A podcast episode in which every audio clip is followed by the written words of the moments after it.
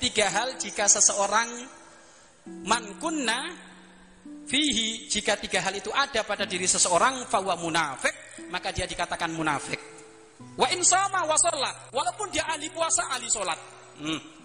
Walaupun dia ahli puasa ahli sholat, kalau tiga hal ini ada pada dirinya, dia orang munafik.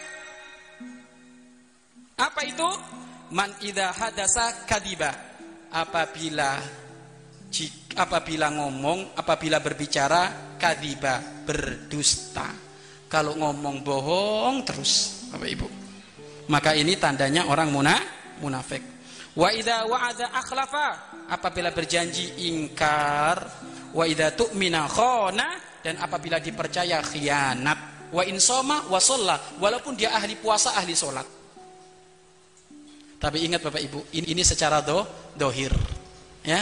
Yang tahu hakikat kemunafikan hanya Allah, hanya Allah. Tapi ini, ini ilmu ini bukan untuk nilai orang lain. Ilmu ini untuk diri kita. Evaluasi kepada diri kita. Kira-kira diri kita ini kalau ngomong bohong nggak? Kalau ngomong bohong hati-hati kamu. Berarti kamu ada ciri-ciri munafik. Loh, itu untuk diri kita. Bukan untuk menilai orang lain. Tuh orang munafik itu yang lagi duduk-duduk di sana tengah sawah itu kalau ngomong bohong, bukan kayak gitu. Kita nggak perlu menilai orang, la, orang lain, tapi kita nilai diri kita sendiri.